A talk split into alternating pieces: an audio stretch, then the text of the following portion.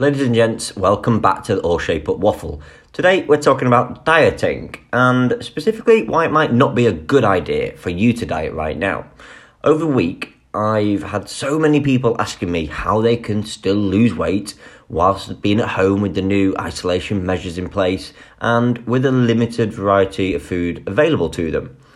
Now, the simple answer is yes, you 100% can still lose weight if that's your goal, and you can do so in a perfectly healthy way. And for a lot of you listening to this, it will still be a suitable and worthwhile goal for you. But today I'm looking at the opposite view, and I'm asking you to challenge yourself with the question if you should. Dieting is, is ultimately a stress on the body and indeed your mental health. And even before coronavirus was around, one of the first questions I would determine with a client is if now is an appropriate time for you to focus on losing weight. And what I mean by that is, is being in a calorie deficit, which is essential for fat loss. So ultimately, you consume fewer calories via food and fluid, fluid than you burn. Is it going to negatively impact your health rather than improve it? Or, for example, is it better to potentially develop a better relationship with food first? Ultimately, understand how to enjoy a balanced lifestyle. Come to terms with the fact that there's no such thing as an unhealthy food. And then say in a month's time, then look to lose weight once you've got a better relationship with food. But let's look at it from a different angle. Let's say all of that is absolutely fine it's a pretty anxious time right now for everyone. And we know that dieting is a stress on the mind as well as the body. So, do we need to potentially increase that stress right now? So, imagine you've got poor Sally at home, worried about Corona, then also having to ask herself the question that Am I allowed that second glass of Malbec? Or is it going to take me over my daily calories? You know what? Sally just doesn't need that right now. Sally should just drink the goddamn wine.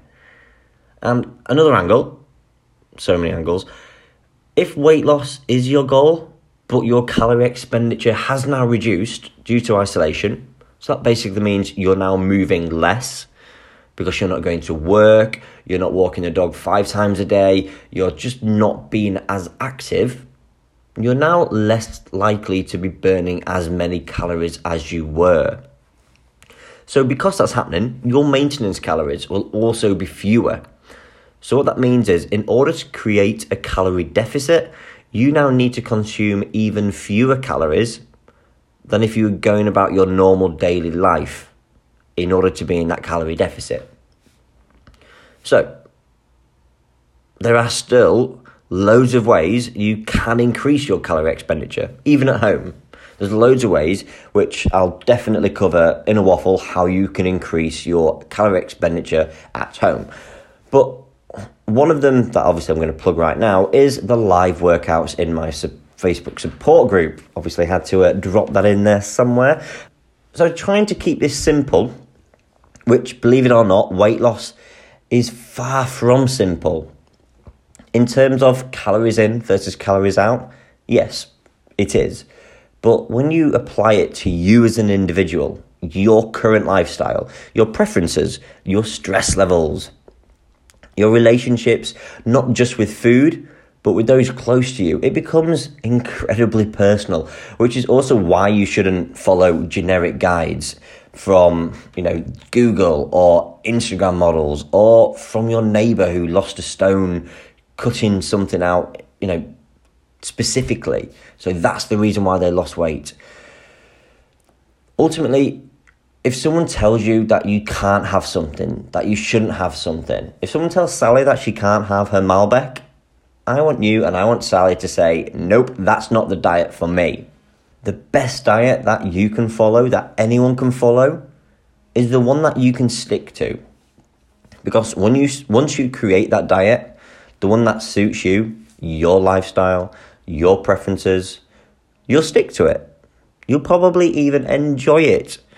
So now I'm going to come in from a completely different angle and I'm going to pretty much counteract everything that I've said at the beginning of this podcast. Because if you do have a plan, if you do have a good relationship with food and your diet is so personal to you and your preferences and everything that we've mentioned, so it doesn't even feel like you've really changed much, then you dramatically increase the odds of you sticking to it as opposed to doing that yo yo dieting effect that you potentially done in the past. I've done it many times because I didn't find the right diet for me. I just tried to follow what everybody else told me to do. But ultimately, if you can stick to it because you're enjoying it, you'll end up feeling great on it. So, imagine you've got Sally sat at home again. Yes, still very anxious because of Corona, but she's feeling empowered, making her own decisions about knowing that she can have her second glass of Malbec because she knows that it's not detrimental to her weight loss. But because she's got a good relationship with food and she views her weight loss over a longer period of time rather than a day to day target, she's absolutely smashing it. And that is awesome. And if that's you, perfect. And if you're unsure about that and weight loss is still your goal, reach out, drop me a message, and we can go through it because that's what we're here to do. Drop me a message in the support group. We'll go through it in further detail and we can determine whether dieting for you is the suitable option right now, or whether we develop that relationship with food and we can still increase those health markers. But for now, that's all I've got to waffle on about today. I'll speak to you all soon.